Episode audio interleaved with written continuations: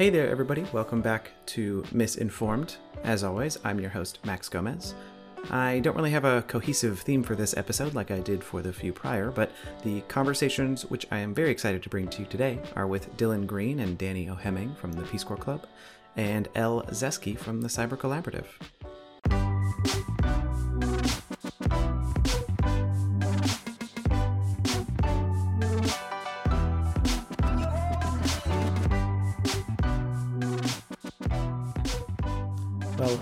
Again, dear listeners.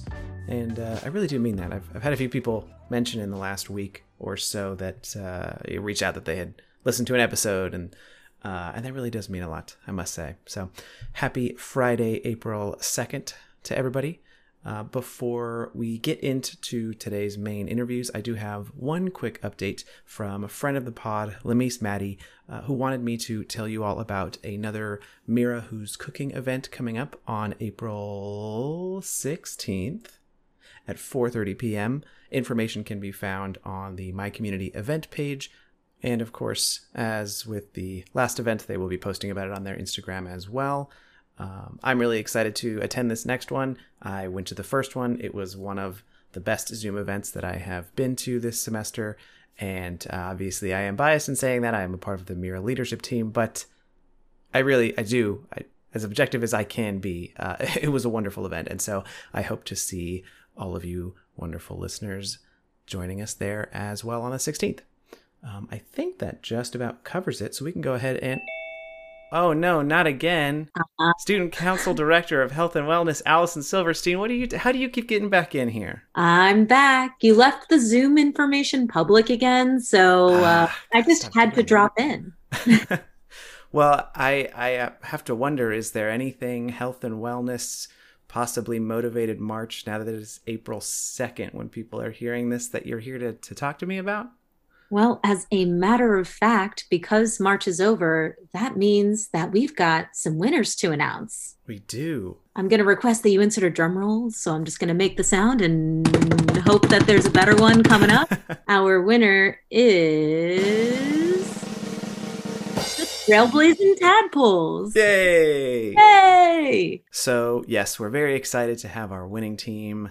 And it was it was a, a long month of health and wellness, but I hope that it was a good one for all those who participated and that they picked up some habits that they will carry on even outside of March into, you know, motivated rest of your life. How about that? Sounds like exactly what we were hoping for. Also, a big shout out to second place team, personal friends of mine. I really appreciated their participating in it. So I also like there's no, there's been no good time for me to shout out my group of friends. So Lizzie, Katie, Christina, Alonzo, thanks for thanks for being a part of this. And on the theme of shout outs, I'd love to give a shout out to the Health and Wellness Committee. Uh, we had an amazing event last weekend, the Health and Wellness Fair. For those of you attended, thank you so much for coming. It really was a great event. We hope to host it again sometime next year. So uh, keep your your ears open. Get ready for more health and wellness wonder wonderful programming. Yeah, and in that same vein, thank you so much to my committee, the Community Engagement Committee, for putting together the trivia night, and then also to Mira for their Mira Who's Cooking event that helped out with our programming for this month, and to the Rock Climbing Club as well. We're really happy that they were able to put some events together and help us out with our with our motivated March programming.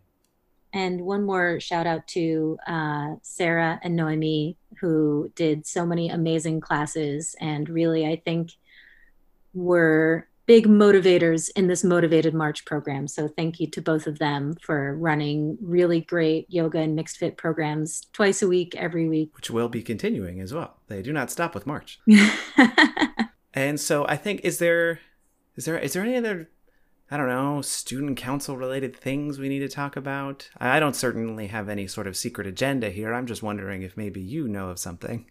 Well, since you asked, if you are interested in joining student council for next year, there are some positions that will actually be up for election this spring. So if you or somebody you know, either in your program or in the school in general, that if you know someone that would be interested in joining student government, we do a lot of really great work focused on the students. helping to fulfill what students need. Um, I know that uh, the health and wellness director position will actually be available for next year. So if you want to do fun shout outs like this, feel free to uh, to run on in. Um, yeah. So is that your your position was is open for election this round? Yeah. Well, mine is as well, community engagement officer. Yes, I I personally will not be running, so uh, have at it. Have a wonderful time. It's a good experience. I would highly recommend.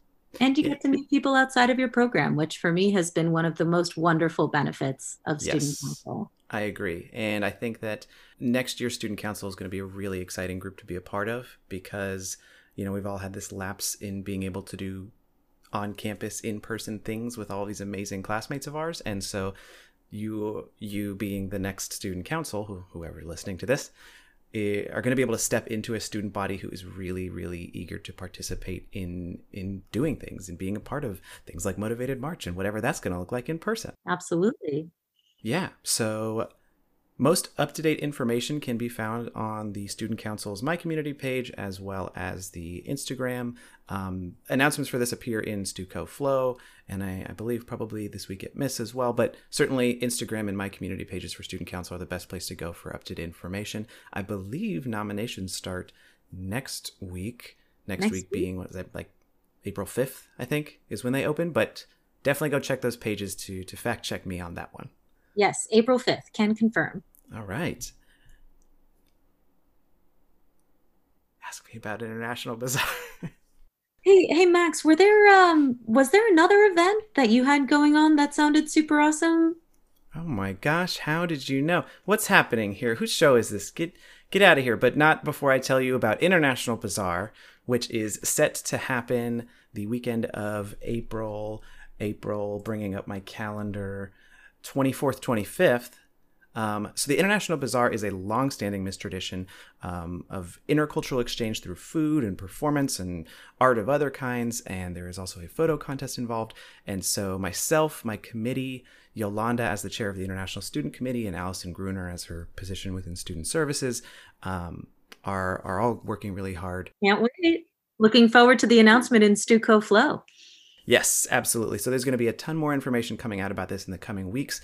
But as far as what our, our listeners can do with this is definitely go to those same My Community and Instagram pages for Student Council because we are going to be looking for um, students, faculty, staff to help make the event uh, what it, what it's going to be. You know, this intercultural exchange, and so there will be a cooking event similar to the Mira Who's Cooking, where we're going to ask for people to teach dishes that are important to their culture or cultures that they are very familiar with. And then there is going to be an open mic night event as well. And so we're all still working out the finer details on that, of course, but just things to look forward to for this virtual iteration of a very long standing, important MIIS tradition. Well, if you need someone to make pierogies, let me know. My Polish roots, they've been coming out of me. well, with that, I've got a show to get to, so I'm going to have to kick you out of here again. Oh, you mean I have to go back to working on my translations? I, uh, unfortunately, but also in the long run of your career and your personal career interests, fortunately, yes, I do have to send you back to those things. Oh. But thank you so much for stopping by. Well, thanks for having me and not kicking me out immediately. My first official guests for today's episode are Peace Corps Club leaders uh, Vice President Dylan Green, who did his Peace Corps service in China from 2018 to 2020, and Volunteer Coordinator Danny O'Hemming, who did her service in the same years in Ghana, 2018 to 2020. Dylan, Danny, thanks so much for joining me today. Glad to be here. Thanks, Max. Yeah, thanks for having us. So we're of course here to uh, to talk about Peace Corps, but I also just wanted to know, you know, who else you are to MIIS. Uh, degree, semester, other clubs you're involved in, whatever that may be. Um, and Dylan, why don't you go first? Yeah. So I am a second semester IEP student specializing in sustainability management. And yeah, president, or excuse me, vice president of the Peace Corps Club. Um, kind of stutter there because as we were talking about earlier, pretty informal leadership roles in the club. Yeah. I'm also a second semester or first year, second semester uh, joint MPA IEM. Uh, Peace Corps is really the only club I'm part of. Sometimes I will also dabble in the gaming club, um, which is fun, learning some new board games in that one. Um, but otherwise, yeah, just spending most of my time just trying to get through the semester and trying to get through the virtual uh, side of of MIIS, which is which is pretty good. The light is at the end of the tunnel. We know there's going to be primarily in person next year, so we just got to make it there. Yes, that's what I'm looking forward to. well, thank you both for that. So, so jumping over into Peace Corps, um, I am myself. I was going to say I'm a, of course, I am myself a Peace Corps volunteer. I can't say of course. It's not like people would know that. Um, but yes, I was also a volunteer, uh, Peace Corps volunteer, which you both know, um, in Ukraine for same years as, as you both, 18 to 20. Um, so as I mentioned earlier, I personally feel like we're the lucky ones because I have friends who were in the group that came right before we got evacuated, and so I feel very grateful to have had the time that I did. Uh, but of course, it would have been nice if we didn't have to evacuate at all. Goes without saying. So I first, before we get into to the Peace Corps Club at MIIS or your Peace Corps experiences at MIIS, I just want to hear um, from you both a little bit about what what was your your Peace Corps experience like. What were your roles as volunteers? What were your sectors? And uh, yeah, um, so I was in the education sector. I went in as a middle school math teacher. Um, and when I say middle school, it was probably the grade levels, like the US equivalent of fourth, fifth, and sixth grade curriculum. Um, so my time I spent working with the first year middle school students and it it was it was a time uh, going in with a U.S. mindset and you know trying to figure out how to do things without technology. Um, really, really was a difficult actually transfer. Like PST, uh, pre-stage training. Sorry, used to the acronyms. Um, don't know if it really prepared me as much. Um, so first year working in uh, middle school math, um, there were some struggles, but uh, second year, right before the evac, really started getting into the role of it, um, really missing it. Like you said, I could talk all day, but I'll go ahead and pass the mic to, to Dylan. Yeah, like uh, like Danny, I was also uh, an education volunteer. I was an English teacher at a college in Sichuan province, a city called Panzhihua. It's like pretty far south in the province, and it's pretty pretty isolated as well. Um, China, as a Peace Corps country, was pretty well known, I think, and criticized by volunteers around the world as being posh. Um, we all served in cities, just because that's the way the program was organized and what works best for the Chinese context. And yeah, so I taught English to English majors, all levels, um, from like the freshmen that just came in to the, the fourth year students. And I also, I always say this as in all education volunteers should know what this is um, English Corner, but I say it more and I realize nobody outside of usually who's taught in China or has gone to school in China knows what it is. But I run my school's English Corner um, every week, which was just a informal club or space for students across the school and the community to come and practice their English, basically. I think just about every volunteer. So maybe we'll start with just the three of us here in this room. And I can certainly speak for a lot more of the volunteers in Ukraine, but like everybody certainly tried their hand at least at an English club, whatever the name might have been. So I know you, Dylan, you had it. Danny, you're you're nodding. You definitely did that too yeah, I, I I had an unofficial English corner in the sense of like my students would just come to my house just to practice their English without letting me know. Um, so I would get, you know, right after school, school got out at 3 p.m., 4 p.m., students come knocking on my door, Madame, which is what I was known as, um, Madame, Madame. And I'm like, what, what do you want? I'm trying to play with my cats and relax after you all tormented me in the classroom. Like, what do you want? And they just wanted to practice their English. Or I would have, um, I also did some reading literacy, and I would have um, the equivalent of first grade and second grade students would come to my house and go, Madame, we want to read with their bare minimum English. Um, so yeah, definitely can agree. Whether it was official or not, I would agree that a lot of us had that little mm-hmm. English corner happening.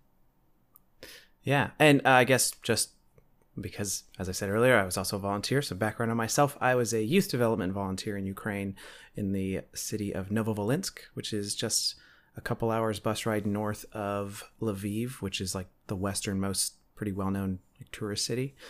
Um, and I worked at a technical college, um, which you could think of like a tech college here in the states, like trade school, but it was for students who were still in like K twelve or their K eleven um, education, so students could do that as an option instead of going to like a normal, normal in air quotes, uh, high school.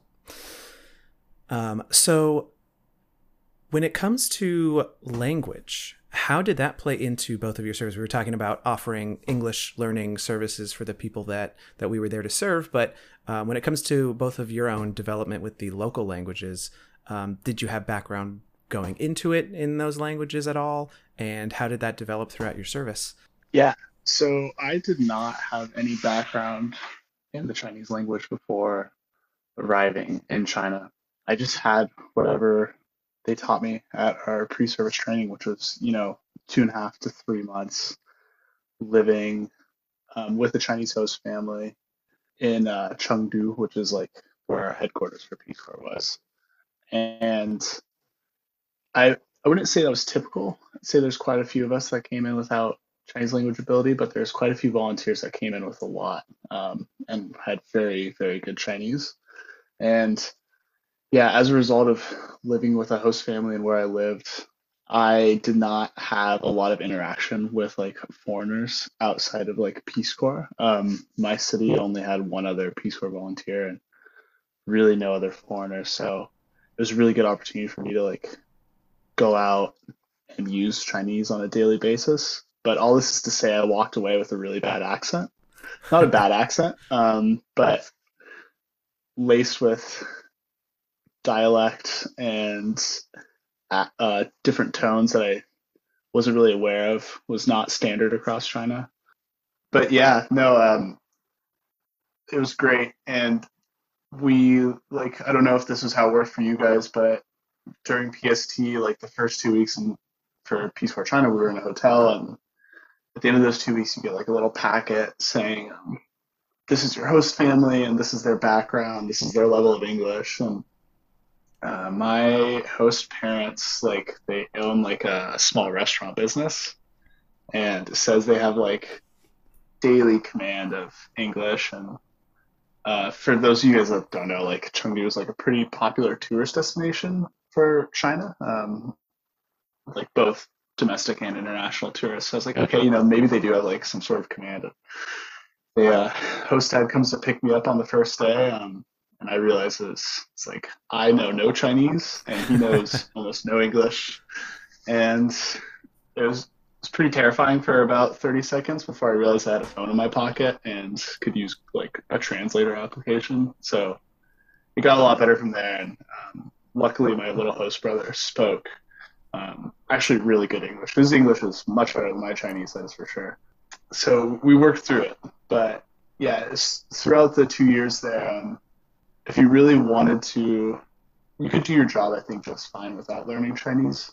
But if you really wanted to, like, you know, be a quote unquote good volunteer and really kind of like involve yourself in the community, yeah, knowing Chinese was so important for that. Uh, just because, yeah, shows goodwill, shows you're willing to struggle through something because most people are willing to struggle through English with you. So you have to be able to show that you're also doing it. And plus, it's just, I don't know, your experience just becomes so much more rich after that.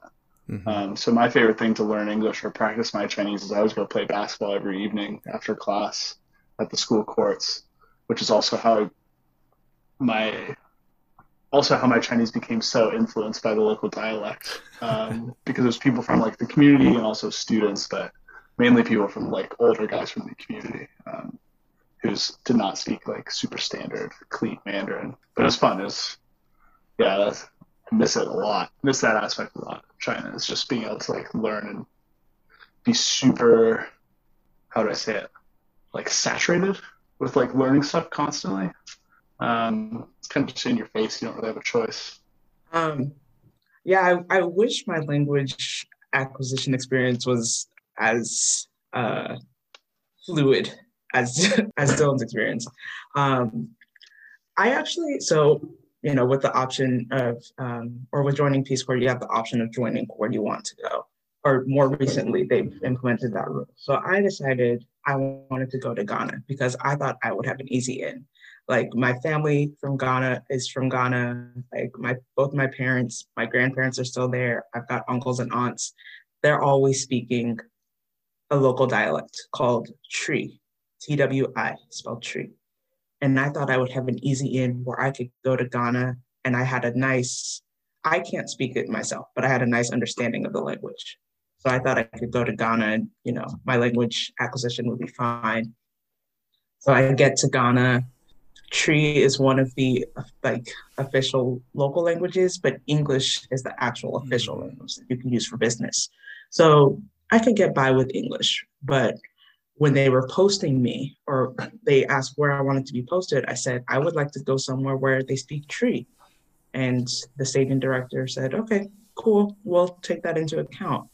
Well, they ended up putting me on the, the east side of Ghana where they don't speak any Twi at all.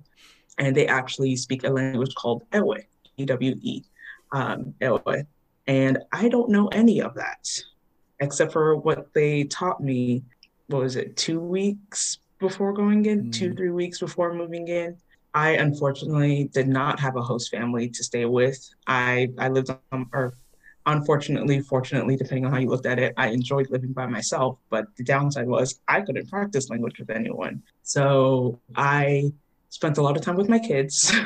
Even if they didn't want me around, I would just, you know, stand by my kids. I'm like, hey, what's happening? What's going on?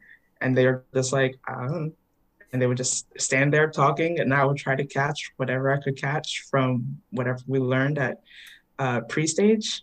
There was one time though where I had two kindergarteners come into my small office, and they were just grabbing books off the shelves, and they were just going around saying "agbale, agbale," which means book in Ewe. The one thing I remembered because I was working on a library, and I was able to tell them like, hey, give me the book, or like, what is this, or tell me this in English. But otherwise, language was not actually a major thing that I needed because English was an official language in Ghana. Mm-hmm. But in my village itself, Ewe was the main language like that parents understood. But the kids had to learn English because it was it's just required for them to learn English. And so in the classroom, I used English, talking with teachers, I used English. Um, my Ewe gradually depleted within two weeks of moving to site. um, I, I wish I had put more, more effort, but honestly, I I was more devoted to the teaching rather than mm-hmm. the language development. So that would like if I could go back, that'd be something that I would want to spend a lot more time is actually learning more of the language. It, it all in all, it was good fun. Um, trying to greet people uh, gradually mm-hmm. as they came over to my house. Um, they're like, "Oh, hey, madame," and I'm like, "Mio hueso," which means you are welcome. And they're like, "Ah, you got it." I'm like, "Yes." the uh, the excitement on local spaces when you get a word right in their language, especially if they're just meeting you too, is like still to this day one of the most heartwarming like feelings, you know, when they're just like that they're so excited that like, hey, this guy actually knows how to say something. Don't even um, get me started on, on market day when I went to a new stall and the market seller was like, You look Ghanaian, but you don't sound Ghanaian. Mm-hmm. But then you're also speaking our dialects. So I, yeah. yeah, priceless looks. Yeah, and and Dylan, to what you were saying too, I I really resonate with what you um, said about it it being a show of goodwill. Um, I, I think that to me, I I saw that as a really important part of our goal two, and we may start throwing those around. So for those of you who are not Peace Corps, goal two is to promote better understanding of Americans on the part of the people served, so the people in the countries where we went to serve. And then goal three is promote better understanding of the peoples of, of where we served on the part of Americans. So this this doing this literally this right now is goal three. Um, so yeah, I saw that as a really big act towards goal two is, is just being able to connect with with local people more and and I think that's something that you might find among a lot of volunteers. I certainly felt it myself. I, I truly have no way to objectively assess how good I actually was at the language. I never felt like it was good enough, never. And I, and I, like I said, I think that that's probably true for a lot of people, regardless of how fluent or not that they got, unless you just happen to be really, really good. I don't know. Um, and and also like you were mentioning uh, that first interaction with your your host dad who came to pick you up. I actually also had a host brother whose English was really good. He didn't know it at the start because he had never met a native English speaker, but it was really good, and you know he got more confident as time went on. But yeah, the I have never felt more nervous in my life, I don't think, than the moments leading up to meeting my first host family. It's it was just not knowing what it's going to be like, and it wasn't about like, oh my gosh, what if they're mean? It wasn't anything like that. It was more of like this whole experience is going to be so new. I had such limited way to communicate with them, but uh, and not knowing how that was going to play out, and so I was just blessed with two incredible host families, both during uh, pre service training and at site. I kept connections with both of them even after I moved out and lived on my own. So, I, Danny, you mentioned briefly there the library that you had helped build or were helping build while you were there. Um, and I remember you talking about that at the Peace Corps Stories night where you were sharing about your service. Um, so I wanted to ask either of you, both of you, what your and I, this is a hard question to answer. At least it would be for me. What what one thing you accomplished there that you are most proud of? And I don't really like putting it out there as like the word proud because some people have differing relationships with that word. Um, because I, I don't know. I don't like saying things that I feel super proud about because it makes me feel like I'm being arrogant. Uh, but but I think you guys get what I'm trying to ask you here. So, like, one thing that you accomplished while you were there that you were really, really grateful or happy to have been able to do. Yeah. Yeah. You mentioned my library, and I mentioned the library. And so you would think that my library would actually be what I'm proud of. But actually, no. Um, I'm just proud that I made it through it. And yeah, it's a little selfish, but I mean, I, I can't go through this without saying that I I did think about leaving after my first year because I, even though I went in with a teaching degree and I went in with a math degree and I thought I was qualified, it's a completely different environment. I mean, I was working with stick, literal sticks and stones to try to teach these kids, um, which is not something I've ever done before. So by the end of my first year, I was thinking, I don't know if I'm really, you know, helping myself or helping these kids or helping the teachers in any way like what am i doing here? And so i contemplated leaving. But then the second year started up again and i said you know what? Let me you know reevaluate. What am i doing? Let's you know i'm starting this library. And that helped a lot to make me stay because i was like all right i've started this library and you know school year starting. Let's use the library as a timeline as a gauge to see how I'm doing. Um, and so, you know, that the library was helpful in getting me to stay. But what was even more helpful was reevaluating what I was doing and seeing the impact on just like one or two of the kids. I mean, I had my second year, I had a class of 16 kids, and my first year was only 10. And 10 kids, I was like, oh, God, this is the end of the world. So 16 could not have been better. But I reevaluated and said, you know what, let's just work on making two kids happy. And, you know, that that was fine for me. That was an accomplishment for me where I felt like two kids were succeeding. Then it got to the point of three kids were succeeding, four kids. And I mean, I never got to all 16, but at least, you know, I was gradually increasing that that number. And for me, that was an like a personal accomplishment where I started to feel like I was actually helping instead of just like going in and trying. Like we throw around like the savior complex, and I'm not going to lie and say I didn't have a little bit of that, um, but I started to feel more like I was doing something for them rather than for me. Yeah, that's no, that's awesome, Danny. I think you should be proud of that. Because um, I, I think I think sometimes too it's not always talked about after everybody's come home how how low you can get during points in service. Like looking back at you do kind of realize it like a ton of did a ton of awesome things. Hopefully you help some people along the way. And I think for a lot of people too, you learn a lot about yourself. But I don't think it's I don't think it's really talked about that often, like how how hard service can be in different aspects for different people. Um, so yeah, I think you should be proud of yourself. That's awesome. I, thanks for sharing that. Because I mean, I I certainly had my low points too.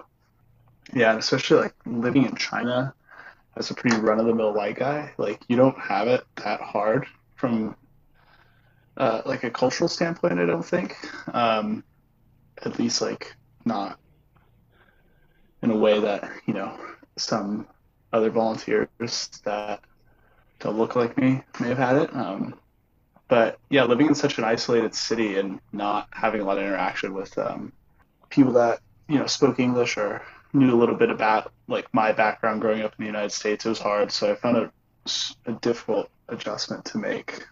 But something I'm really proud of in service. Yeah, making it through. That's a good one. That's a hard one to top. I'm really proud of uh, each each summer we, as in we as uh, Peace Corps China volunteers, at least you know in recent years before they closed the program, and I don't know what it was like when they first started, but we would do a lot of um, teacher trainings during the summer. Call it summer training, and each province that we operated in, and Peace Corps China was in four different provinces, would do it a little bit differently, but basically uh, me and 11 other volunteers we went to a different city within our province. And that city's and the county that that city resided in um, their education department would select teachers from schools um, and then we'd all gather for a training and basically us as volunteers our job was to kind of like walk them through what we would do in the classroom as far as like different teaching methods. There's a lot of uh, rote English memorization that occurred in Chinese schools um, and schools around the world. But so our job was to kind of like introduce them to the different activities and um, techniques that we would use in the classroom, which tended to be a little bit different. Um, and I think it was just super important to me because it was two weeks, pretty much like nine to five, like trainings all day. And then in the evenings, like you prepare your lessons for the next day because like nothing would go right. At least the first couple of days, the teachers were just so enthusiastic to be there, and they'd give you such instantaneous feedback that you would like get home, or like get to the hotel while we were staying in the evening. We are like, okay, we need to like completely change what we're gonna do tomorrow, and you just stay up like till nine or ten lesson planning, and then just rinse repeat for two weeks. And so it's completely exhausting, super hot and humid, but it was just so rewarding because all the teachers that showed up and we it was like over 140 teachers that came to this training from like preschool to um, elementary, middle school, high school. There's even some like college professors, like teachers there, instructors, uh, that they taught basically young adults how to become like preschool teachers. So there's you know a wide range, and they were just so enthusiastic to be there. Like it was like similar to Danny. Like you know you have good days and bad days in the classroom. You don't know if all your students really want to be there, or if they're really learning, or if you're even helping them learn. But then this summer training, uh, they were all just so engaged, and they like you actually felt like you're doing something with your service, which is just not like we just said, like a feeling you get all the time. And that yeah, that was by far the most I guess something I look at back on it but you know, actually actually helped someone out. Like we we actually did something, which yeah, it's kind of rare. It's a fleeting feeling at best too. Yeah, I, I definitely relate to a lot of what both of you said. Danny, like you were mentioning, just reshaping what our idea of success and actually being able to help where we're placed.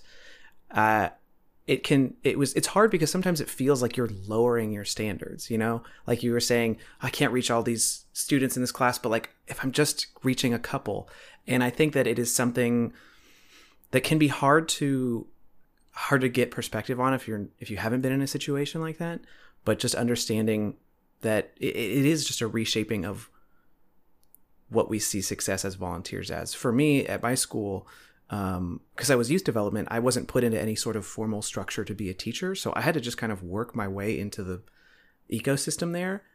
And I had to figure that out myself. Um, and eventually that just kind of came down to interacting with students like very informally. I tried to institute a couple different clubs and stuff, but it was really hard for me to work into the schedule there. And so sometimes it just came down to like just asking students like, "Hey, how's it going? How are you doing?" And I actually had to, you know, talk about this a lot with my fellow volunteers there that helped me realize there's a chance that I'm one of the only adults that are actually going like asking them how they're doing, you know, asking them what they think about their studies or, you know, like their opinions and valuing them as people, you know? And I and I think that's true for the way students are treated in a lot of schools here as well. Um, so you know being able to acknowledge that as you know and then students started to like come and chat with me and that was acknowledgement that they did find my presence valuable right um, so it wasn't about like oh my gosh I'm, I'm not able to get this english club going like that felt like a failure and realizing that those like those smaller things that you don't see as like a formal success are actually really important too um, and then dylan like you were mentioning when you do get to to facilitate some of those bigger things like a teacher training or like a summer camp um, it is it is super fleeting, but you hold on to those feelings too. They they keep you moving in your Peace Corps service. I think they're so important. Yeah. No, it's I left that project like ready to like run through a brick wall like my third semester. I was like ready to go. I was so pumped to like go back and teach.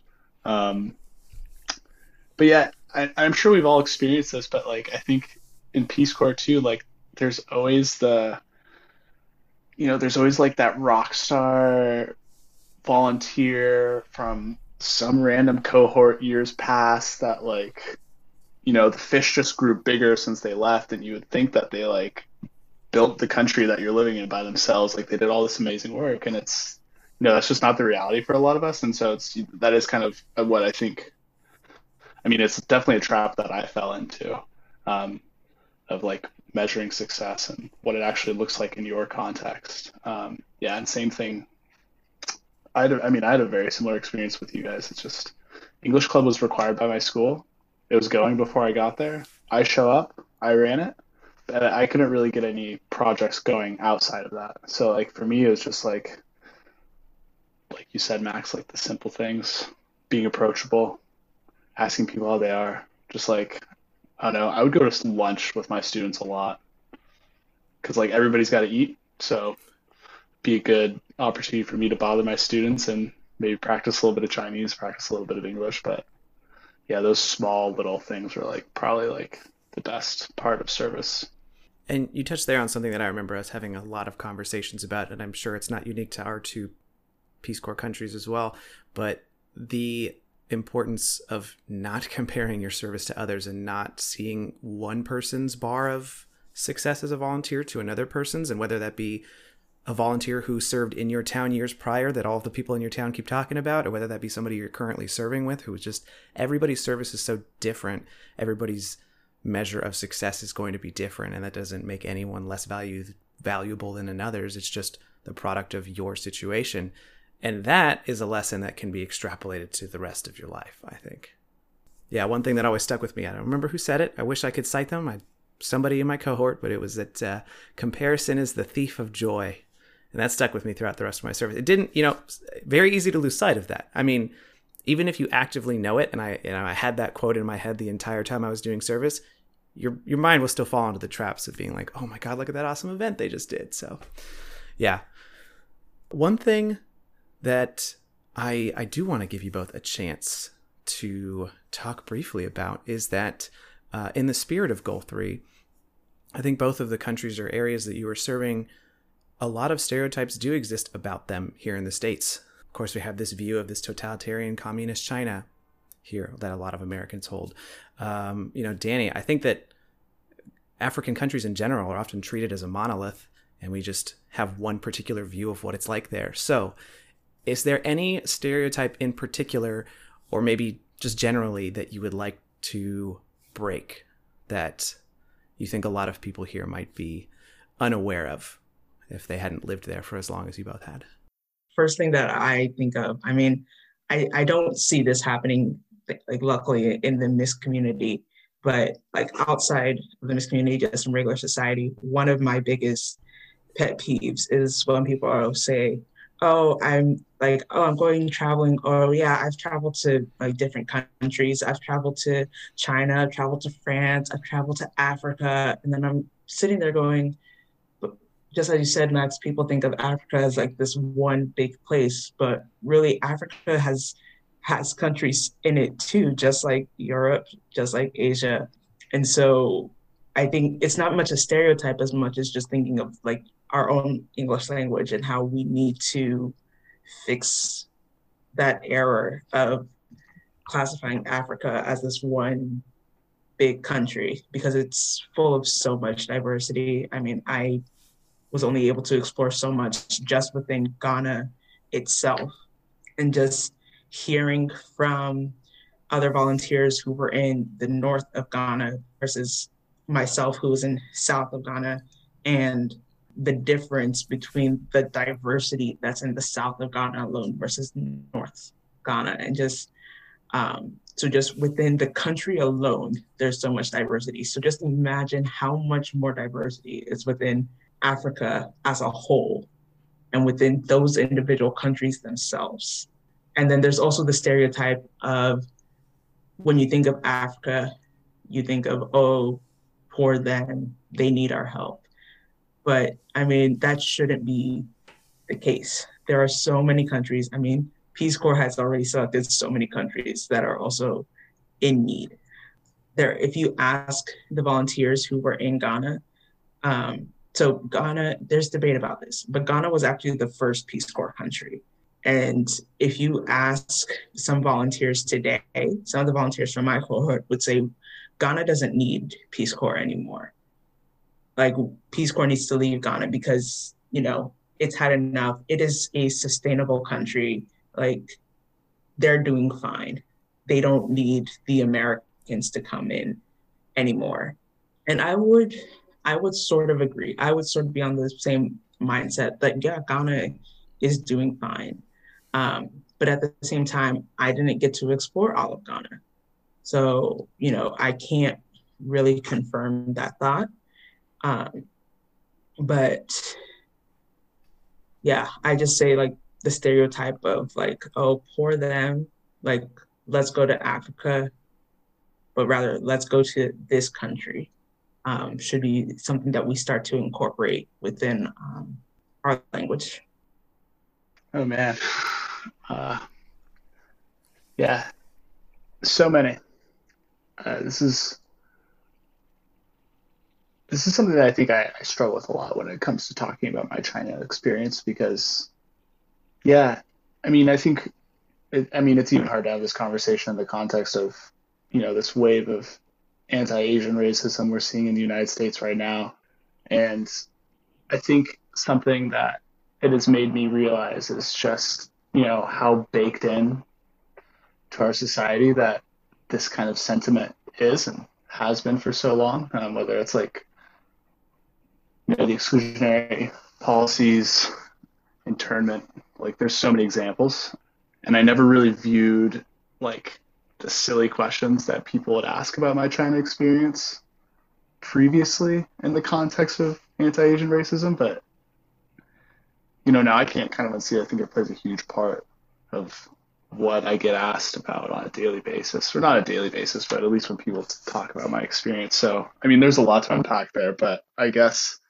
if I could dispel any stereotype about China, it would just be like they're just like people that I have found, like with my experience, specifically like my friends and host families, were just like it was just so similar to American culture in a lot of ways as far as just like social culture, I found that with my host family, like at the end of the day, most of the time. They just would like hang out with each other, maybe watch some TV. They would eat dinner together, enjoy a good meal. That was their idea of having a good time was like gathering friends and family and like going out to eat. And like whether that's like hosting people at their home or like meeting up somewhere else outside of the home in like a different third space. And that honestly just didn't feel that different than my life in the United States. Like that's what I would do. Like I would just gather with friends and family in my like f- free time and you know hopefully you're working hard enough during the day that you can do that stuff in the evening and have a good time and afford to treat your friends but like that was what seemed like kind of um kind of like I guess essential to like my host family and friends was just you know making time to spend with the important people in their life which I think is very much the same for any of us in on this conversation right now and I think the reason I picked that is just because, yeah, it's just we see it in the media all the time. It's like very easy to demonize, you know, China specifically. Um, we've seen that in the previous administration.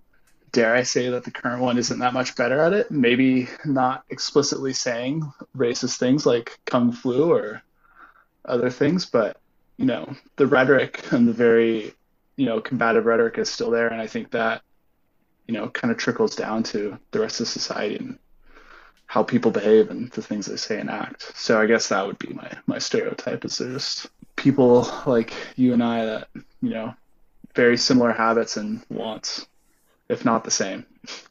Yeah, absolutely. I think that that is one of the biggest takeaways that just about every volunteer or maybe like every good volunteer, I don't want to slap that label on or that that qualifier on it, but so many people come away with just the realization that people are just people living their lives wherever they may be.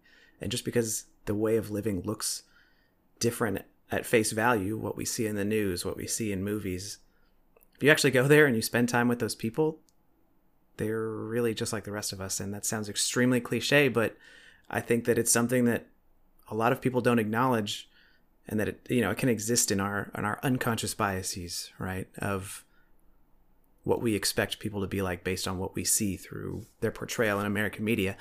Um, yeah, I mean that that was, I think, kind of is really my bigger takeaway too for Ukraine. I think there's plenty of stereotypes about what this post-Soviet terrible living must be, and the people are all so cold and never smile, and they're always stoic and sad. And it's like, no, they're just people living their lives, and they look a lot like ours. You know, they care about having a good time with their family. Um, you know, some of the challenges they face are different than some of ours, but overall, you know, they're not waiting for any saviors, Peace Corps or not, to come rescue them from terrible lives. No, they're just living like the rest of us. And yeah, so thank you for bringing that up. There is a lot of other things that I wanted to chat with you both today, but uh, unfortunately, we don't have time, so we're going to have to save that for another episode, which I did want to bring to everybody, you both as Peace Corps club leaders, and to the audience for MIIS Radio at large is that over summer I do plan on producing an episode, uh, a roundtable with Peace Corps volunteers. Um, bigger than this too. I'm thinking like three or four, so we can all just chat about our services and also about evacuation. So much of this incoming class of fall 2020 was Peace Corps evacuees because we were all like, "What? What are we supposed to do now? I guess we'll go to grad school." And here we are. Um, so that is a conversation I really do want to have um, here on MIIS Radio. So just putting that out there for everybody to be aware of coming out over the summer months. And then I believe we also have an event coming up that maybe one of you two would like to talk really briefly about. Yeah. Um, can I plug two events? Is that against the rules? Okay. So on April 15th at 6 p.m. Pacific time, uh, Peace Corps Club, which all three of us here today are part of, as well as uh, Mira, which Max is the vice president of, I believe. Uh, we're co-hosting a trivia night for anybody who wants to come from this. There will be prizes. Uh, I didn't get the chance to attend the trivia night that occurred in the fall semester, so you know I'm really looking forward to it. And we have some, like I said, we have prizes lined up. I think it's just going to be a good fun night in general. Um, hopefully, it's not going to be just another Zoom event on your calendar, and it will actually be like something to participate in and enjoy. And then on April 29th, actually, Peace Corps is hosting a story jam. Um, same time, 6 p.m. Pacific time, April 29th. Uh, we're just going to get Peace Corps volunteers together, whether they're from this or from like the local community, to share stories about their service and a bit more specific, not so high level macro like our conversation today, but kind of going to get into like some specific funny stories or whatever was uh, kind of stuck out to them about their service. So, themes for both events to be announced to come shortly. And yeah, look for more information on that soon.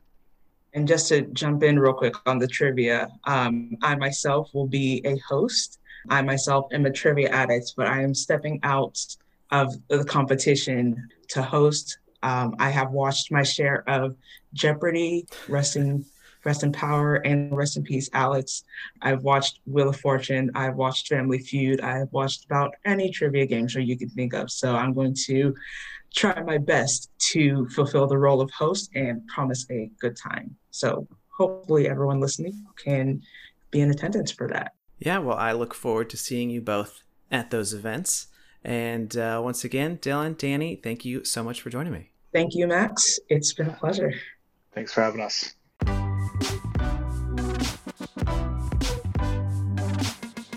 Joining me next is Elle Zeski, graduate assistant for the Cyber Collaborative at MIIS, here to talk with me a bit about what they do there at the Cyber Collab and to promote their new podcast. Elle, thank you so much for joining me today. Thank you for having me. Really excited to be here.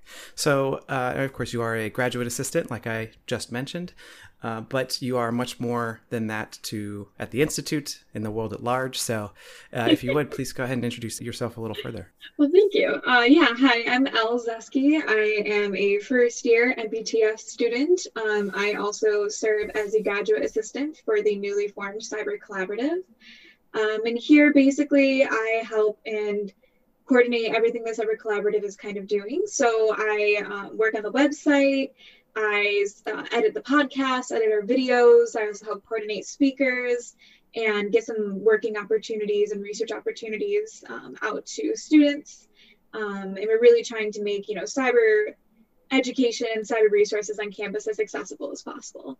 Yeah, and we'll definitely get a little bit more into uh, the goals, the objectives, you know, what it is you're working on at the at the Cyber Collaborative in a little bit. But I also wanted to ask first a little bit more about the history of this would you call it an office or this group on campus? Um, I know it was this is the newest iteration of the cyber initiative, I think, right? That was launched in like May 2013. It was so it's it's not it the cyber collaborative is new in that you just launched it last semester, fall 2020, but it is a more long-standing effort on campus.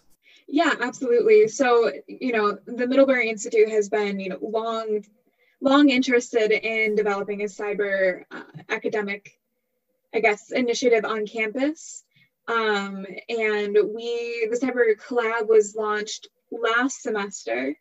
And so far, we've been able to, you know, bring a lot of speakers and a lot of different opportunities to campus. And we were hoping to work with other um, uh, Green Mountain College uh, universities and work together on different kinds of opportunities that we can all work together on to bring to the actual institute itself. Yeah, definitely. And now the Cyber Collab is, of course, not just yourself. I understand there is a faculty member and then a, a visiting fellow. Is that right? Yeah, so we have a Fulbright scholar, which is Robert Subak, and he is teaching the cybersecurity class this semester, which is a really great, very interesting class for anyone interested in, especially introductory cybersecurity things. Um, and then we also are being led by our coordinator, Philip Blake, and he does a lot of the coordination, a lot of, you know, gathering speakers, a lot of, you know, organization. So what is it about cybersecurity that interests you? What brought you to the Cyber Collab? So I have been working in cybersecurity since I was about um, 18 years old. Um, I began working in a secure operations center called MCPC out in Erie, Pennsylvania during undergrad. And for me, cybersecurity has always been somewhere where I didn't think I would really find a foothold because, you know, I was being a female, you don't see a lot of females in cybersecurity. Um, but also because I was really put off that I wouldn't understand, you know, the ones and zeros coding aspect of mm-hmm. cybersecurity. Mm-hmm. But there's just so much more to that. Um, it's not all ones and zeros, and you'll hear that on our podcast over and over and over again that there's so much more to cybersecurity than the technical aspects of it. But I was brought to cybersecurity because of my love for online video games and video game platforms.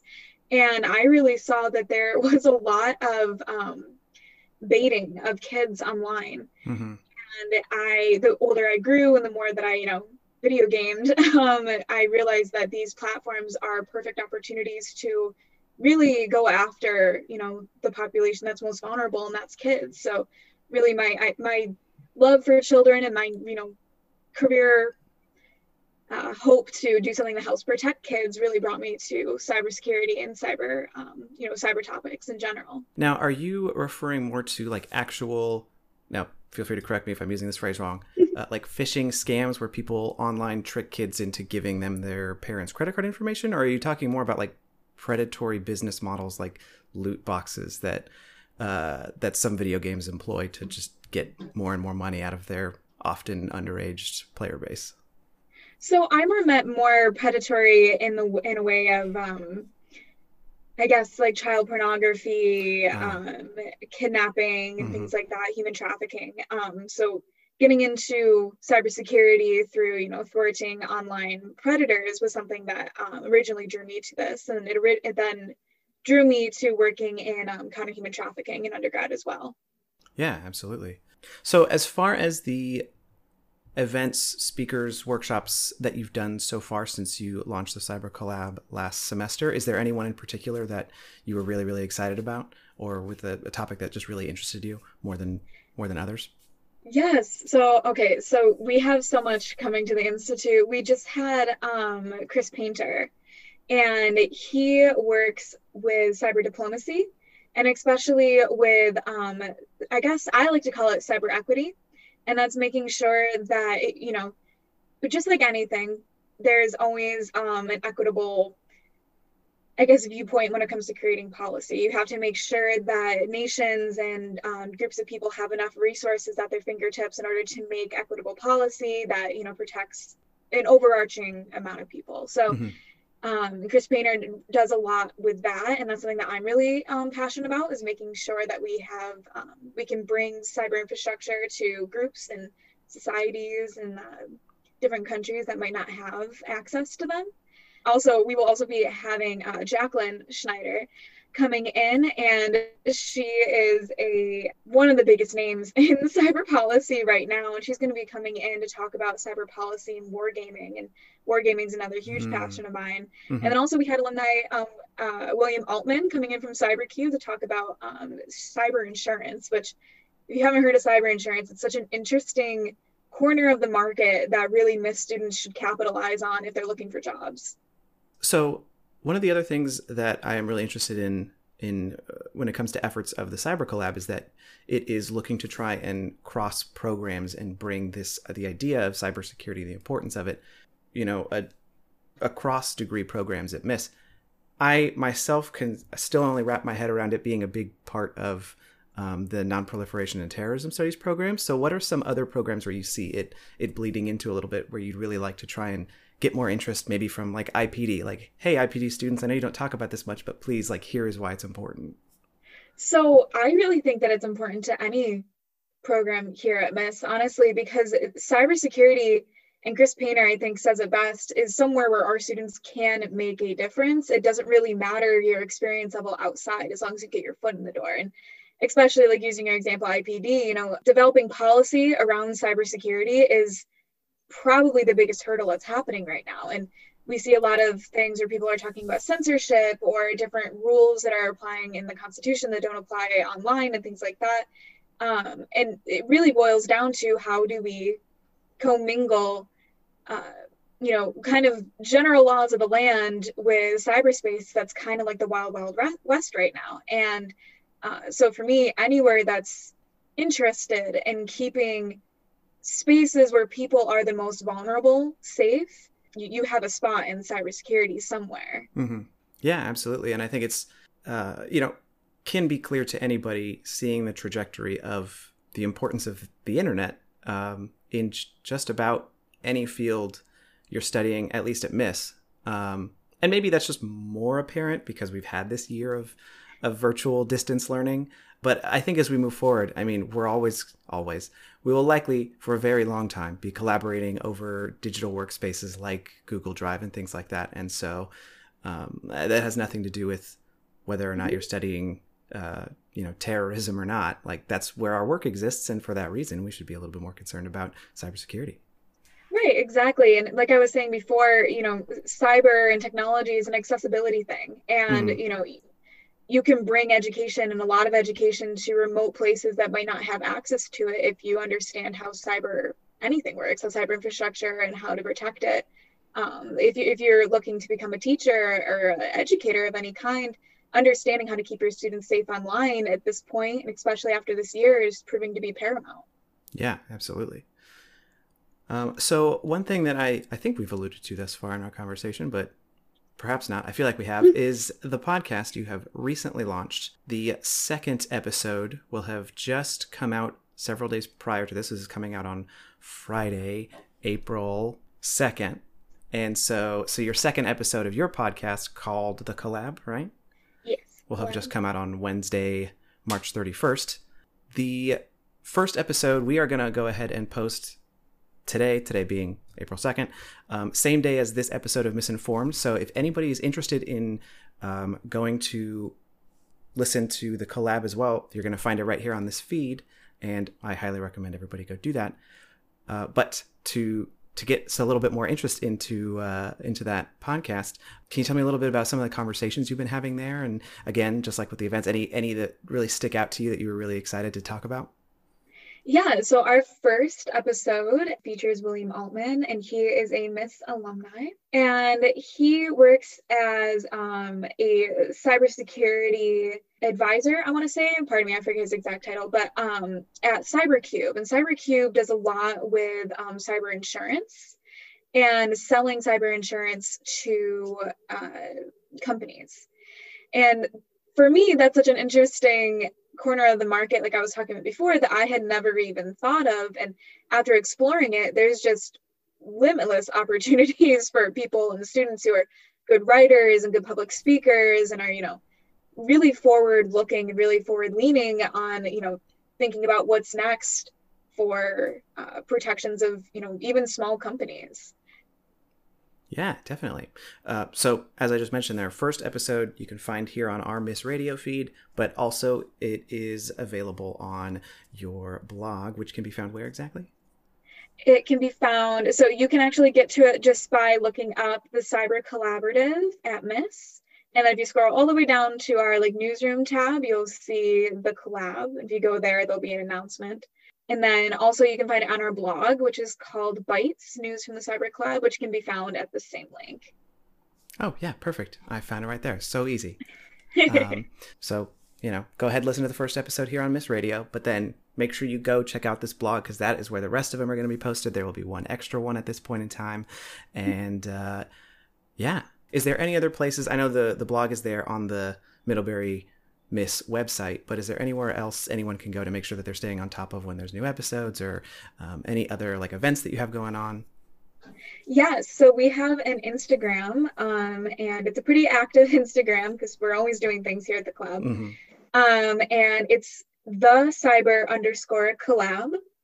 Um, and here you'll see our most recent posting, um, which is with Jacquelyn Schneider, um, we were co-hosting that with WIS at MIIS, which is I'm also the president of.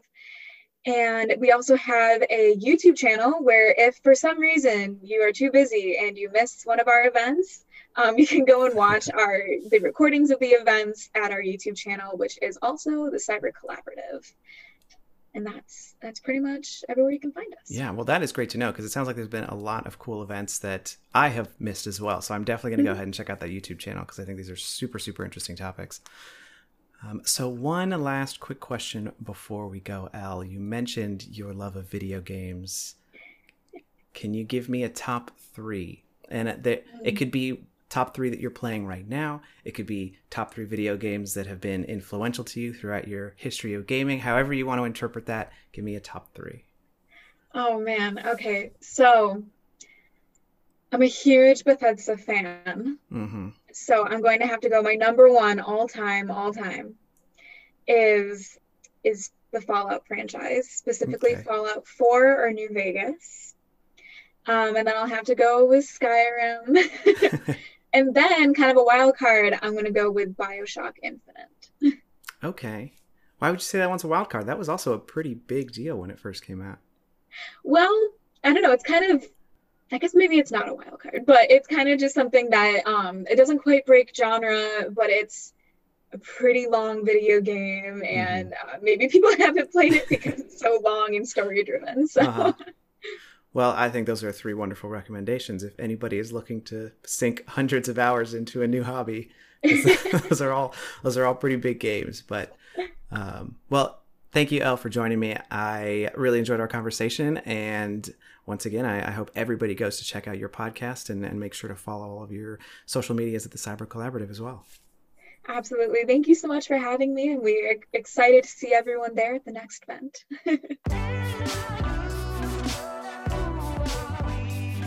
Well, here's the fun part. The fun part meaning it's midnight uh, the night before this episode releases, and uh, it's the last part of the podcast that I have to record.